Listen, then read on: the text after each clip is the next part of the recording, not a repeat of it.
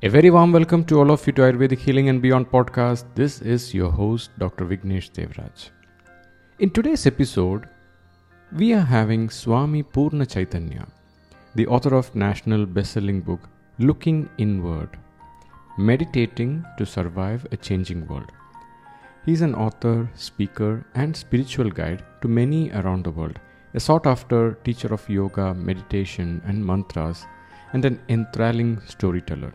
He is currently a director of programs for the Art of Living Foundation, where he conducts a range of personal development training and oversees various service projects in India and Africa.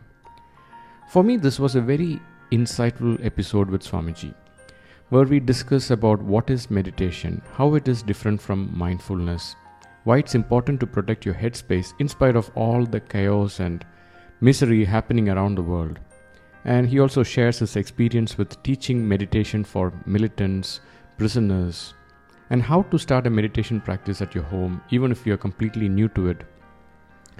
I hope you enjoy this podcast episode, and please do find the link for his book, Looking Inward, in the show notes of this podcast.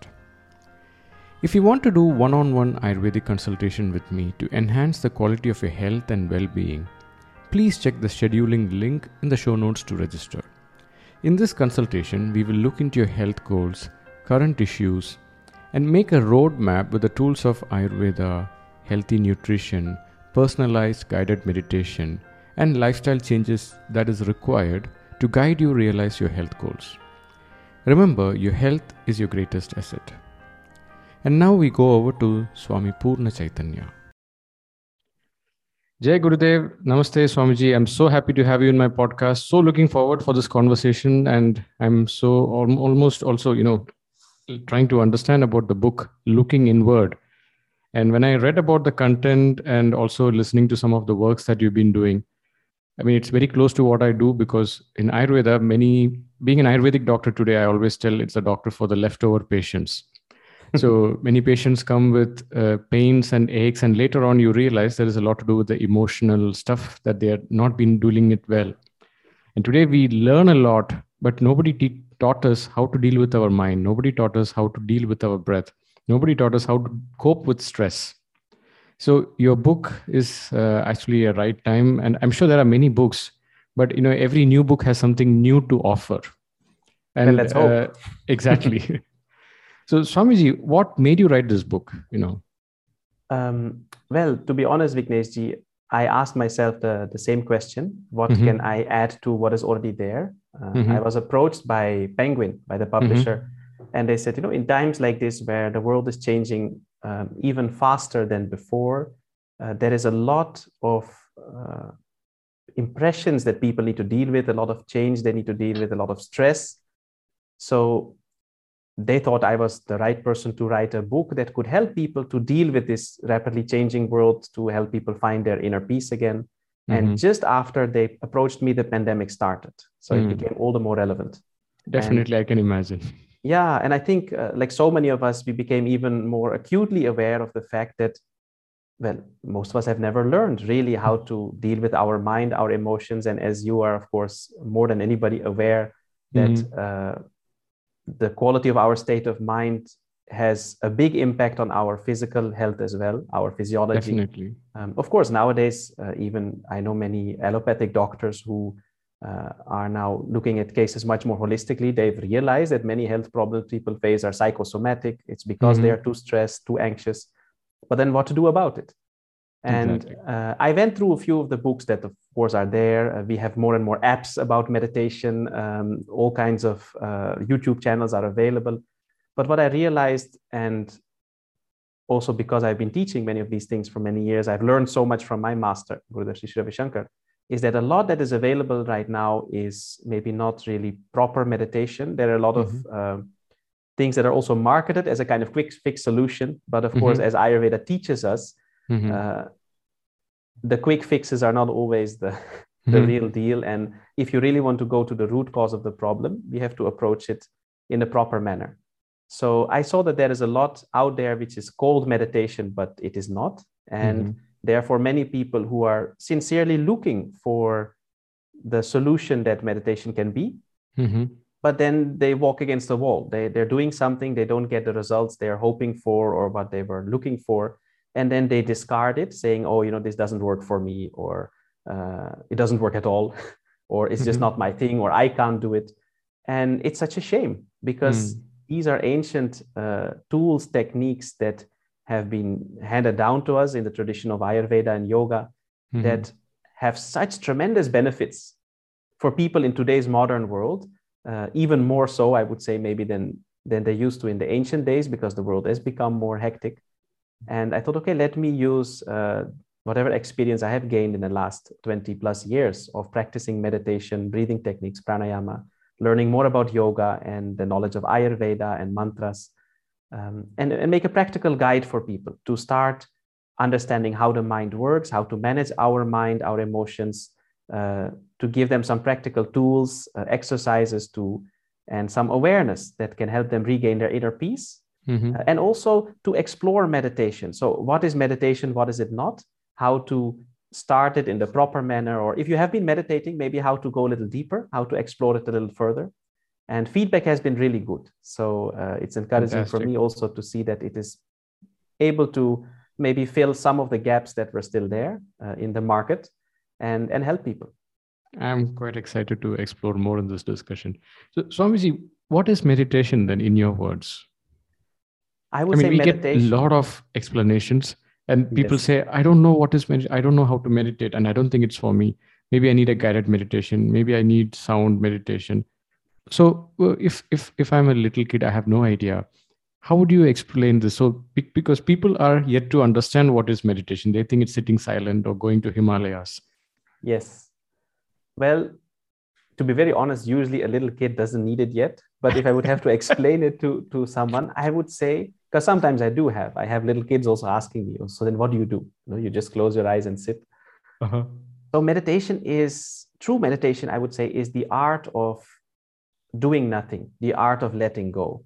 Hmm. So it is a it is a skill that we can learn. It it's not something that you that you can fully do or understand or master just by understanding it intellectually mm-hmm. it's a skill so it comes with practice and why it is not enough to just understand it is because in meditation we are also able to transcend the mind to go mm. even beyond the intellect so this is something that um, actually doesn't require any effort but yes there are different approaches to come to that state to that mm. space so that is where we see there may be different approaches such as uh, well mindfulness could be such a thing or mantras or uh, well there is a whole uh, there could be visualizations but then the point is we have to go beyond that mm-hmm. where we are able to come to a state where the mind is so equanimous mm-hmm. that i would say it turns inward uh, it goes back to the source and we experience that which is even beyond it which we can call the consciousness or the self or uh, these higher states of consciousness and that is also where some of the main power of meditation lies because this mm-hmm. gives our mind a quality of rest that is even deeper than sleep mm. so usually i give this example to people where i say you know 20 minutes of proper meditation gives our mind the same amount of rest as 4 to 6 hours of sleep and of course, that doesn't mean if you meditate uh, 40 minutes that you don't need to sleep because our body requires that for certain physiological processes to happen. Mm-hmm. But yes, we see that people who meditate regularly uh, require less sleep. And more than that, their mind is much more clear, much more calm. You are able to let go of a lot of the unnecessary impressions, whether mm-hmm. you want to dramatically call it traumas or even just stress or worries or you know unnecessary thoughts Mm-hmm. And that is, I think, something that uh, is so needed in today's world because we get a lot of impressions. In, we are bombarded with information. We are also encouraged to have a lot of dreams, to have a lot of desires, to have a lot mm-hmm. of goals, to multitask. But then we often see that people, you know, they may be dead tired and they're lying in bed at night and they have difficulty sleeping. And it's not that it's because they are not tired, it's just that our mind is so active, it's so overstimulated hmm. that it's not able to settle. And even when people fall asleep, we have a lot of dreams. And then you wake up, even after seven, eight hours of sleep, feeling groggy, where you say, Oh, I first need a hmm. cup of tea. I need my chai, or I need a coffee, or, or a Red Bull, or I need some peppy music to get going. It's not like when we were young, when you jump out of the bed and it's a new day and you say, oh, wow, let's go and play. Let's do something. So that dynamism, that energy, that enthusiasm, that joy is going to the background. It's not gone. But if we want to experience that again, if we want to be able to really be peaceful, Hmm. we need to learn how to offload a lot of this unnecessary information. And meditation is one of the best tools uh, that we can use, and it doesn't have any side effects. Definitely. I mean, I, I, I really appreciate that you talk about the bombardment of information that we are having today. I think it was the, the then CEO of Google, Eric Schmidt, he made a statement from 2003 onwards, the volume of information that is gathered every day is more than the entire history before that. You put to, all put together, and then every day we are generating that much volume of information. And our nervous system is not designed to have so much of cognitive load. I mean, that is hitting you. Uh, we are not able to relax. We are not able to let go. I think the future of healthcare will be about uh, people's having talent of the art of letting go. I think that's what the future of healthcare will be. Yes, and and it's uh, that is also, of course, where Ayurveda, which mm-hmm. is so closely connected with yoga, plays such a vital role. And I think, in some way, we see it also. If you see the trends where it's not just yoga and Ayurveda that people are embracing all over the world. There is such an increase in in demand, in awareness, but also Ayurveda. Right? It mm-hmm. comes with that, where people realize. And I think again, the pandemic also was another beautiful excuse for people to rediscover the wealth of uh, not just knowledge and solutions, but also benefits that Ayurveda has to offer. Mm-hmm. Where, you know, treatment after you get a disease is is only that much that that's limited. You know, Ayurveda mm-hmm. has the beauty that it focuses actually more on prevention. Like mm-hmm. we try to ideally avoid getting sick, and I think here um, the intelligent people therefore are also already exploring yoga and meditation because they realize that before getting burnt out or before exactly. getting depressed or before having a system a nervous system that is so overloaded that it leads to all kinds of health problems hmm. let me invest a little time every day to well uh, to put it in tech terms clear my cache or remove all the unnecessary files so that i remain healthy i remain fit uh, i remain peaceful and uh, yeah it's uh, there is lots of work to do but it's very much needed. Swamiji, why did nature design our mind in such a way that it's difficult to let go? Why couldn't just nature make it so easy? It would have been so easy for us. Well the thing is you know this is an interesting point. Um, my master once told me he said you know why the, the question mark is something that usually leads to sorrow like if mm-hmm, you want to say mm-hmm. why is that you know you ask a question if you don't get an answer people they get angry you know many times mm-hmm. when people are angry there is a question behind it which is not being answered why that person did this why is mm-hmm. that happening mm-hmm. many times we may not be able to figure out why but if mm. we can turn it into a wonder when that question mark becomes an exclamation mark and you say wow you know this is amazing mm. nature created our mind in such a way that it has no problem grasping things but it's very difficult to let it go again. Mm. And the beauty is when we wonder about something, if we can turn our questions into wonder, then it creates a beautiful state of mind. Mm. In one of the scriptures, the Shiva Sutras, it says, uh, Vismayo Yoga Bhumika. That state of wonder, of amazement, can put you in a state of, of yoga, in a state of being present in the moment. And it is indeed a wonder why mm-hmm. our mind has no problem grasping things, but it has much more difficulty letting go but you know, at the same time, it wasn't always like this. Mm. As, as small children, you know, small children are proper, full fledged yogis mm. in the sense mm. that they are so in the present moment and they may fall down or they may get upset and you give them a chocolate and the next moment they are smiling they, they are fully it. enjoying the chocolate and you've seen this even with children the, mm. uh, the tears may still be rolling down their cheeks, but they're already smiling again. It's like the mm. system is still trying to keep up with the fact that they have already let go of that experience. So as children, we see they they fall asleep in any position, they wake up super fresh. They're not bothered that yesterday that person took my toy, or what will happen in my pension, or what will mm. happen next month. so we had that capacity and somewhere i think our education maybe has um, has not managed to keep that alive to Mhm. nurture that and i think that is where the knowledge of again yoga and ayurveda can come in so useful because it can help us to regain this capacity So Uh, it's like, that you're Com- able to let go and Mm, meditation mm, is this this skill of consciously letting go where you Mm. say okay at least for the next few minutes let me drop all my worries all my wants and needs and desires my expectations and that state of letting go can give such a deep rest to the mind. And the beauty is that with awareness you realize that this becomes easier.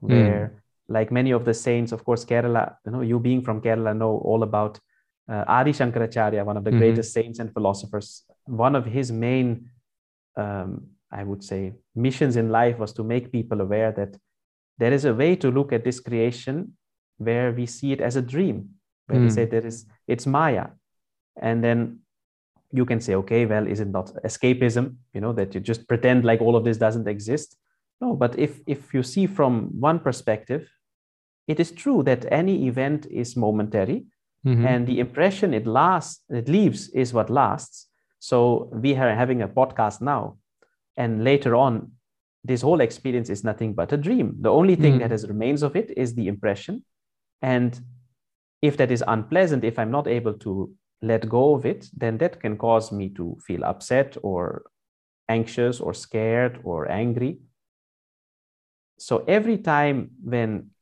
we experience some of these emotions you can bring it back to not being able to let go of the past Mm. so that doesn't mean you forget about it, but there are certain incidents out of all the things you have experienced in the last month that still prick us. Mm. That if it comes to our mind, you feel a little uneasy, or when someone brings up the topic, you know, you may get a little agitated, or when you meet that person again, you feel uncomfortable. Everybody has these kind of experiences. So, why it is only those incidences or those people? It's because those we've not been able to drop. We've not able to let go. And that is why it is still disturbing us in the present. But when we're able to see it as a dream or as that momentary experience, then we are able to let go. And in the book, I have, in my book, uh, Looking Inward, I've given this example also that, you know, sometimes in our dreams, we go through very difficult things. You may Mhm. dream that you're being beaten up or even killed, or the person you love abandons you, or who knows what all. And then you wake up feeling anxious or angry or scared. But the very moment that you realize, oh, but it was a dream, Mhm. then it takes just a few seconds for your system to go back to normal. Mm. And later on in the day, you don't think about it anymore. We, we forget our dreams usually. And even if in stay, I dream about you and you beat me up, if I meet you later on in the day, even if I still remember that, oh, I had a dream like that, I'm not going to hold it against you. That, oh, you know, why did this guy beat me up? Mm, mm, Oh, I may even have a good laugh with you saying, "Oh, you know, by the way, Vignesh, you beat me up in my dream. It was, a, you know, it was such a drama. You know, hilarious. You have a good laugh over it." But in real life, if someone even looks at you in the wrong way or treats you in an unpleasant manner, we can hold on to it for days, months, sometimes even years. So the only difference being that we've given it a lot of importance. And once we realize that it is the importance that we give to events, to situations, to our experiences, that is actually taxing on us, that is causing us to feel uneasy, then you realize, oh, the switch is inside. mm. That means that means I'm in control. It's not that I feel unpleasant or angry or upset or depressed because of people or situations. No, it's it's my internal conditioning that is causing me to feel like this, and I can do something about it. And Mhm. there we have techniques like pranayama, like the breathing techniques. We have meditation that can be very effective in freeing us from those impressions. And it doesn't mean you forget about it, that you don't remember what happened, but the feeling behind it that makes us uneasy in the present is what we're able to let go of. Mm. And this kind of understanding, I think it's it's so beautiful that Ayurveda gives us. You know, I've, I've learned so many things uh, about yoga and Ayurveda that has given me so much more clarity of how our body works, our mind works, how a life works, how relationship work.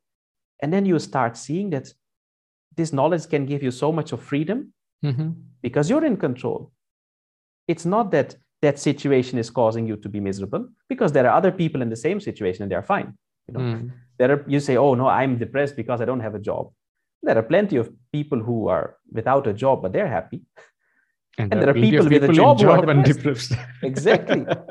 so this knowledge is it's so empowering Mm, mm, mm. it's amazing I simply love that you know perspective. What if it's a dream? Then you just let go of it. But at the same time, there are some dreams when you feel, oh, I wish it was really my experience. On the other hand, of course you know, of course of course yes and the the beauty is that uh, you see that when you're really happy Mhm.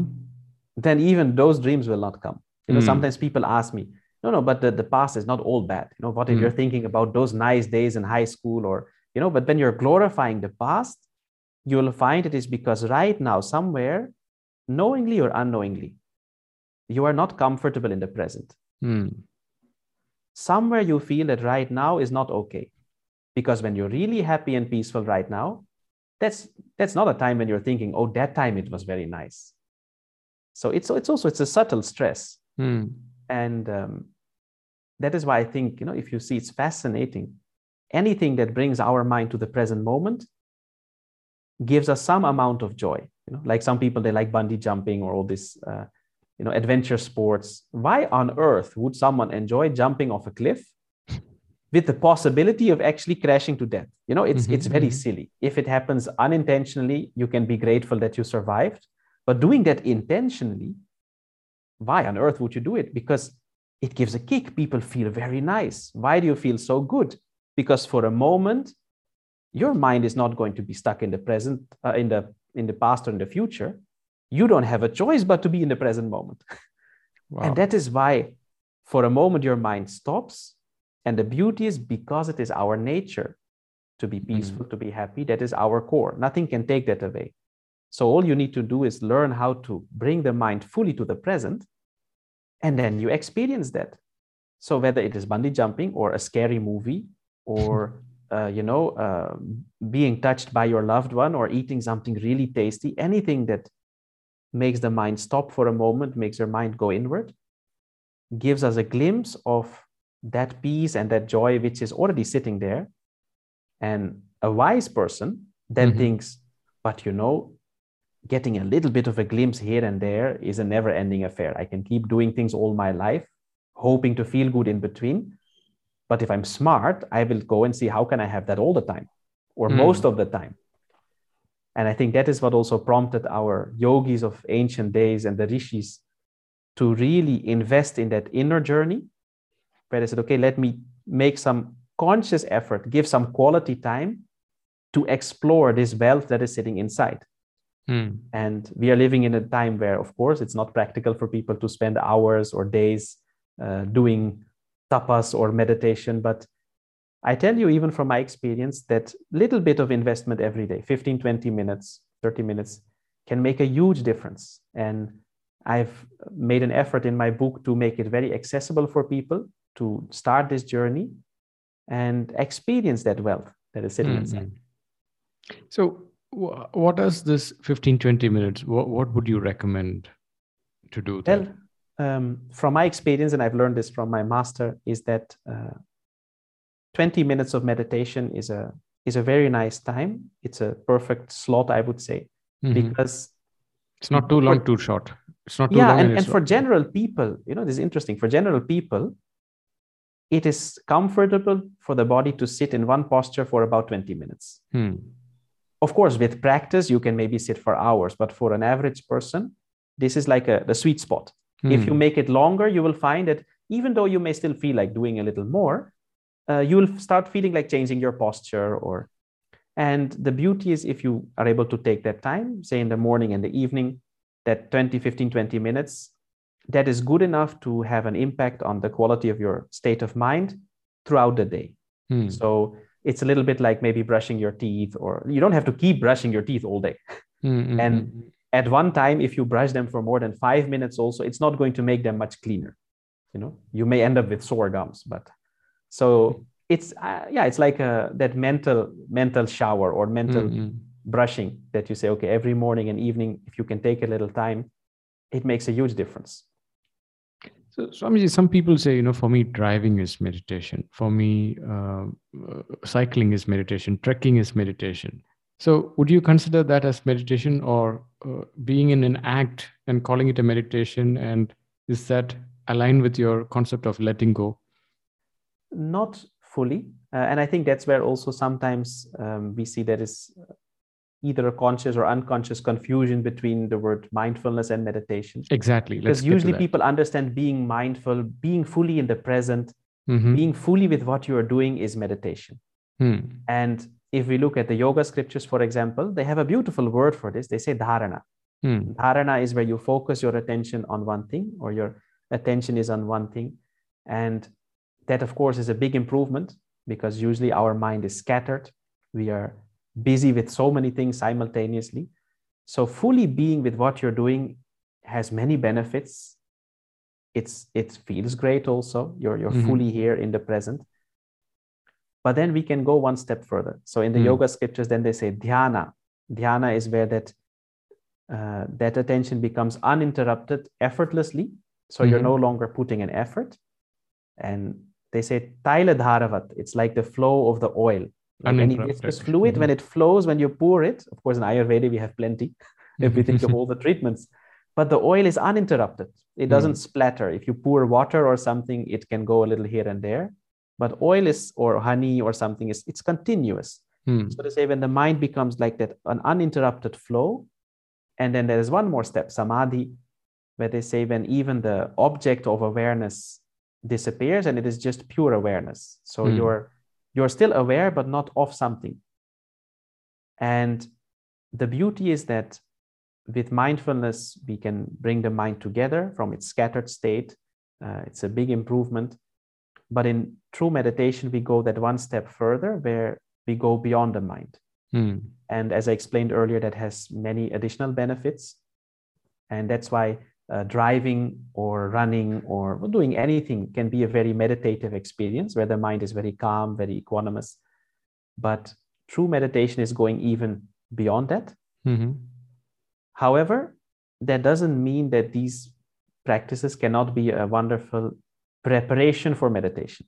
Hmm. Because also in the scriptures, uh, they, for example, talk about so many different techniques to come to that state. And there is a scripture called um, Vijnana Bhairava Tantra. Mm-hmm. And it gives 112 different techniques.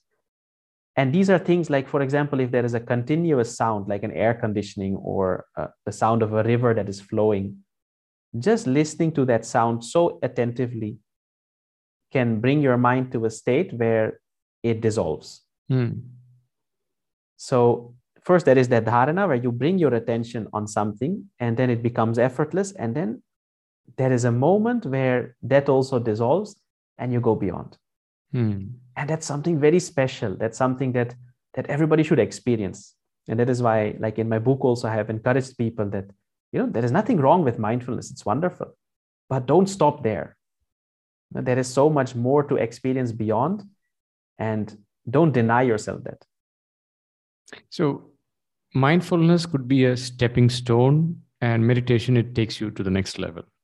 Yes. And I would like to add to that also that when you start meditating regularly, you will find that one of the effects or results it has also is that it makes you more mindful. Hmm. But then the beauty is mindfulness is no longer a practice, it becomes a happening. So because your mind is much more calm, you have less less distracting thoughts, uh, less worries, stresses, tensions. The nervous system is unburdened to a great mm-hmm. extent. So then, without any effort, you are more in the moment. Like with children, you are fully mm-hmm. with what you're doing, and I think this is a important thing to, yeah, to to note because mindfulness is still some effort, be mm-hmm. it a mm-hmm. very gentle manner, and meditation is effortlessness and mm-hmm. we've always been taught that to achieve something we have to put effort because on the level of the body this is the truth if you want to become more flexible you want to lose weight uh, you want to learn how to play an instrument or anything else you need to practice you need to put effort and then you become better at it you get results but when you apply this on the level of the mind we find that it doesn't work and that's where many people stumble mm-hmm. because the more you try not to think of something, you end up thinking keeps about coming, it more. yes. Yeah, yeah. And you try to remember something, it doesn't work until you drop it. You say, okay, never mind. And then suddenly you remember. So when you try to meditate or you try not to have many thoughts, it doesn't work. Hmm. And that's that's very difficult. So people try to be very mindful, it becomes more stressful. So That's on so the level of the mind, it is effortlessness that works. And when we talk about being present, you know, we also have this concept of being absent-minded. Yes. And this is a big issue. People are so distracted, multitasking, and they're not able to focus on one thing. And they think by multitasking, they are being more in in Charaka Samhita, there is a quote, Anutvam cha ekatvam. Like our mind can focus only on one thing at a time. Hmm. But yes. we try to do multitasking because multitasking makes us more efficient. But actually, in reality, it actually makes us more under efficient. Exactly. It's a big fraud. It's a scam. People have been telling us that multitasking is the way, while Mm. actually, if you see, the only way to truly effectively multitask is by doing all those things with full attention, but then maybe consecutively. Mm. Because as, as you have said, the scriptures have already taught us that mind is much more effective when it is focused. And um, I think this is one of the challenges because nowadays we have we want everything instantly Exactly. instant noodles, instant poha, you know, in the Instagram. flight they come, yeah, Instagram and Netflix, everything is streaming now. You don't even have to wait for the advertisements to finish or for that show to go on. You can watch it on demand. And the same people expect with health. You want a Mm. medicine that will fix it instantly. You know, you want it right now and preferably not make any changes to your lifestyle or your food habits. And the same is then we want to multitask Mm. to say, yes, I know I have to exercise. I have to spend some time with my family. I have to, uh, you know, do something creative, but I have limited time. So let me do one thing. I will sit on the dining table with my family. That counts as family time. In the meanwhile, I will, uh, you know, or maybe even I'm standing on a, a, a home trainer machine, so I'm getting some exercise done. And at the same time, I'm watching the news, I'm checking my emails, I'm doing all these things at the same time, but you cannot multitask your happiness or your peace of mind. And the sooner people realize this, the better. Because Mm. in the end, we are so busy doing so many things because somewhere we think that that is going to make me happy, that is going to make me feel peaceful, that's going to make me feel free, Mhm. because that is what we all want. And in this effort to get it faster, many people end up never getting it. Hmm. I think there is a, we need to realize there is a limit how much our nervous system and sense organs can process and receive. Very beautifully said. Very Mm, beautifully said. This is actually something that I remember also. I think um, my master had told us this once. He said, Mm, Our senses have a limit to enjoy. Know, If you mm, eat tasty food, how much can you eat? You can have one or plates, two plates. I know in the Middle Ages in Europe, people had this crazy thing, the, the nobility and all the people who had a lot of money. They would eat a lot of tasty food and they'll go to the corner and vomit so that your stomach is empty again so that you can eat some more. mm. But how much can your system eat? The same is with watching. You have a wonderful series on Netflix. No, now we have binge watching as a new concept. Mm, But how much can you watch? After three, four, five, six hours, at some point, your your eyes will say, "No, enough. Now I need some time. I need a break." You listen to music. How many hours can you listen consecutively? At some point, you'll say, "No, shut it off. It, I, I need Mm. a, I need a break." So our senses have a limitation to enjoy, but it is our nature to want that lasting joy, something that mm, that is infinite. And I think this is a big blessing that nature has conditioned our system, our nervous system, that it can only take a certain load of the external stimuli, because that is the only way to remind us that if you want lasting happiness, if you want lasting peace or real joy, you can only look inside, because mm. outside it has a limitation. And I think this is also one of the beautiful things that uh, meditation can give us. And in my book, I've also spoken about this, because then you find that once you're able to access that inner happiness or peace that is anyway sitting there, it relieves you from this dependency Mhm. on the world around you. And that doesn't mean you end up in a loincloth on a on a mountain, but it makes you uh, independent in the sense that wherever you are, you will be able to be happy. Hmm. That if those wonderful things are there, say you have a beautiful holiday or you have a wonderful family, you have great food in front of you or a beautiful scenery, you will be able to actually fully enjoy it and appreciate it when it's there. And even when it's not there, Hmm. you are still very happy and peaceful.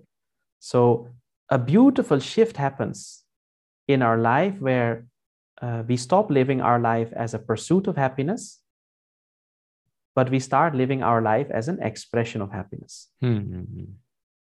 And that is something that I have seen. Uh, like I feel very fortunate. When I was 16, I met my spiritual master, Gurudev Sri Ravi Shankar, for the first time. I saw a person who has dedicated his life to serving people. So he's literally living for others. He, he doesn't have like real free time. He's traveling all over the world, meeting so many people who mostly come to him with problems because otherwise, why do you need a guru?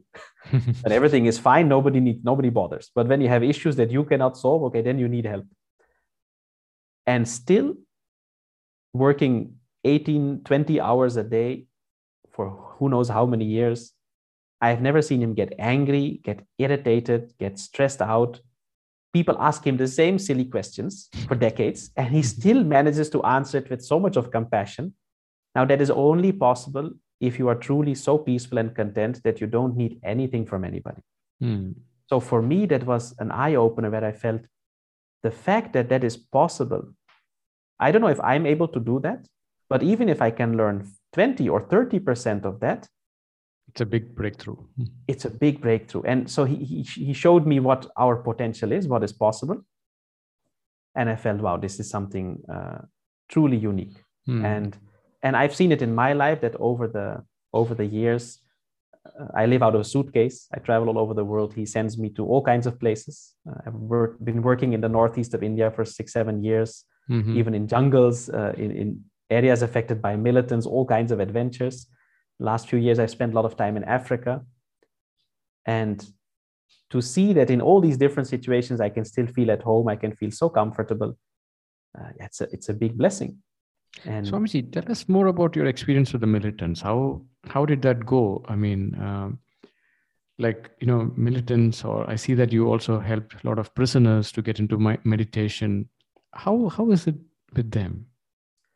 Well, one thing that I've learned from my master, he says, no, there is no such thing as a bad person. Hmm. And we've seen this with children. No, no child is born bad or Hmm. or evil or or nasty. But because life can got be very stressful, uh, you know, we are exposed to all kinds of environments. Mhm. And we all know that when we are stressed, we we connect less with the world around us. You feel more cut off. Um, Mhm. you're not bothered about others so much because you're not comfortable. So when Hmm. we don't feel good, it's very natural. First, you want to get rid of that. Hmm. It's only when you feel good that you say, okay, what can I do for other people? Okay, ca- can I can I do something for you? So I've seen time and again that with many people, whether be they militants, be they uh, prisoners or terrorists, whatever, that they carry a lot of stress, a lot of trauma. Sometimes it can also just be misguided. But many of the people, like in prison, for example, if you ask them that why did you do what you do, they said, well, I, I didn't want to do it. It's not that they consciously decided, okay, I'm going to kill someone.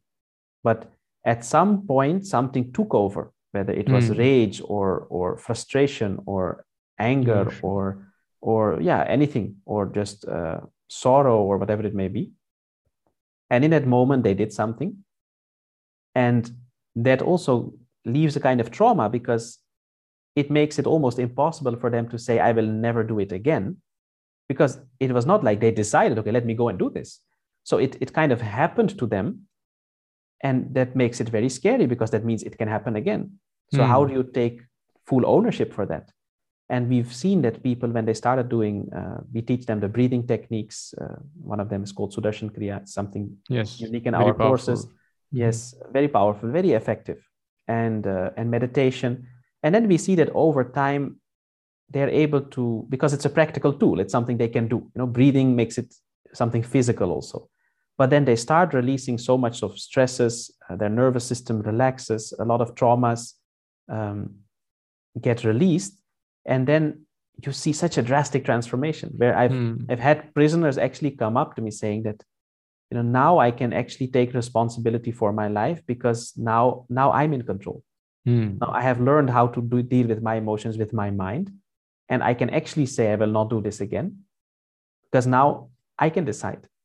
And i was i'm traveling in europe right now and i was in denmark a few weeks ago and we have a team that has been doing amazing work working with uh, former gang members or existing gang members former in prison inmates also in the prisons. And some of these guys used to be in prison they did Mhm. our programs there and then they got so inspired that they said you know this has transformed my life. It's given me a new lease of life. Mhm. so i want to help spread this. So it's to break that cycle of violence and addiction. And and it's amazing to see the transformation. And so many of them come from backgrounds where um, it has been very difficult. They grew up in a place where there was a lot of violence. So it was the life that they knew. Know, that's what they knew growing up but now they were still able to connect with that part of them which wasn't traumatized or affected or buttered and battered and bruised uh, um, and then they say oh yes but there is this part of me which is still innocent which is pure which is happy which is peaceful and it brings a drastic transformation Mm. and i think again this is um, something where this knowledge of yoga and ayurveda is so essential because even in if we see it our prison systems uh, it doesn't really give people the tools to to change this you know we can take people out of circulation lock Hmm. them up for some time but we rarely really give people the tools to to come them out of that out. cycle and uh, and some of it is because of the limited understanding that's where i feel like i'm so passionate about ayurveda and i was so excited when i heard that we are doing this Mhm. conversation because it has so much potential to drastically Definitely. transform the way we do things in a good way you know whether it is management whether it is prisoner rehabilitation whether it is healthcare but it is that it's it's not just so holistic but it's so scientific and systematic that Mm. it makes abstract things suddenly very tangible That's so true. Well, very well put. I, I really appreciate the way you put, you know, the way we treat with many of the trauma. I mean, all the prisoners, militants, they all went through a lot of trauma, and that is what why they are behaving in that way. You know, some events in yeah we have been conditioned exactly. same way we behave the way we do some may wonder Exactly. that you know every culture has its own flavor but Mm. uh, yeah and giving them the right tools this is so important in fact there is a there is a sutra in ashtanga hridayam in one of the ayurvedic books uh, it says balihi purushakaro devam apiyati vartate which actually means no matter what severity of disease that you're going through if you manage to do the right techniques of healing you'll be able to come out of it so the idea is to get that right technique so i think exactly Exactly. And that right technique is the real, uh, you know, we need to hit on it. True, true. And that is also why uh, in my book also I have mentioned that we have this beautiful knowledge of, of meditation, Mm, of mm. breathing techniques, of how the mind works. And we should not forget where it comes from. Hmm. Because often now we see that in the whole process of making it uh, snack size, bite size, uh, instant um, solutions, uh, the whole marketing machinery tends to package it in a way where we say, okay, let's strip it of all the cultural baggage and just make it very secular, very modern, very uh, easy for people to understand. But we cannot take it out of the context without losing some of the, the Hmm, essence and the benefits. And uh, yoga and Ayurveda are part of this ancient knowledge that that should be recognized because then we realize that there is so much more that goes with it that is connected to it that can enhance it Mhm. uh, that we can also benefit from and um, yeah i made quite a strong point in the book that Mhm. we, we should not uh, forget that ancient tradition because you may strip it of some of the most essential aspects I'm definitely going to recommend this book to a lot. Swamiji, one question, you know, sometimes intelligent people, when you go and talk to them, and they'll be like how on earth can you be happy when you see so much of suffering around? There is war happening. There are refugees. There's so much of uh, people dying and corruption happening global warming happening. And they get lost in, into that narrative. And when you say why do you have to think about it? If you're not thinking about it who is going to take responsibility about that? So on one hand you know it makes a lot of sense what they're saying and it actually makes me feel like oh my god am i really not thinking about these things and not doing my part in saving the world or something like that? First then then i think it's beyond my scope of control but at the same time i can do only what i can influence. So in such a situation when when people are thinking uh, there is so much of suffering and how can i be happy? Where can we put how can we guide them? Well as you are also a doctor you know i would say um, to those in, in intelligent or intellectual people mm-hmm. that see for a doctor to be able to effectively treat his patients and to keep doing so for a longer period of time thus really making an impact it's essential that the doctor remains healthy mm-hmm. so if you're saying that you know how can you be healthy when you're treating so many sick people you should also get sick so that you understand what they're going through no but to be able to help them you need to be healthy. So fantastic. us becoming miserable is in no way contributing to helping other people who are miserable becoming happier. Rather it makes the situation worse. Hmm. only one who has can give. Only one who is peaceful can truly make other people peaceful. Only one who is healthy can make others healthy. Only one who has money can give money to others and i'm in a well line of work. I mean it's not just work it's my life but let's say line of work i can imagine. I deal with definitely with many people who are suffering because uh, you know we have so many service projects and the whole approach is that as the art of living also that i'm a part of and through all our activities that we want to help people. So you go and help those who need it. Mm-hmm. so yes there are people whether it is uh, people affected by the floods now in the northeast or people affected in a man by man-made calamities in a war area or whether it is people suffering from depression or stress or prison inmates whatever it may be yes they may be suffering they may be having a lot of difficulties they may be miserable but we going and helping them effectively is only possible when we first save our mind Mm. and i think that's where the spiritual practices are such a beautiful um, something that complements the service aspect. And I think that's why it's very important also that that being happy or being peaceful is in no way a sign of indifference. I would say it's a sign of intelligence. That yes, there may be a lot of problems, but there is a lot also to be grateful for. There is a lot to appreciate. Mm-hmm. And yes, when we are happy, when we are peaceful, that is also when you will start feeling the the space or the the capacity to do something for others. Because like i Mhm. said when people are unhappy when they're miserable when they're upset they're more focused on themselves. Mm. that sense of belongingness with the people around you goes down. You feel less connected. Your empathy goes down. Depressed people are not bothered about others. They're bothered about themselves they're focused on themselves. So if everybody becomes depressed nobody's going to do anything about it. But the moment when you feel so content you are so happy then you say i don't need anything for myself because i'm already happy. Okay what can i do for others?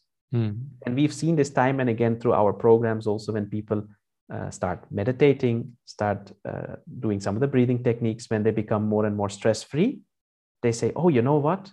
I feel so good. Let me take out a little bit of time in between all my other activities and do something for someone else whether it is in my neighborhood or in a bigger scale or through some project.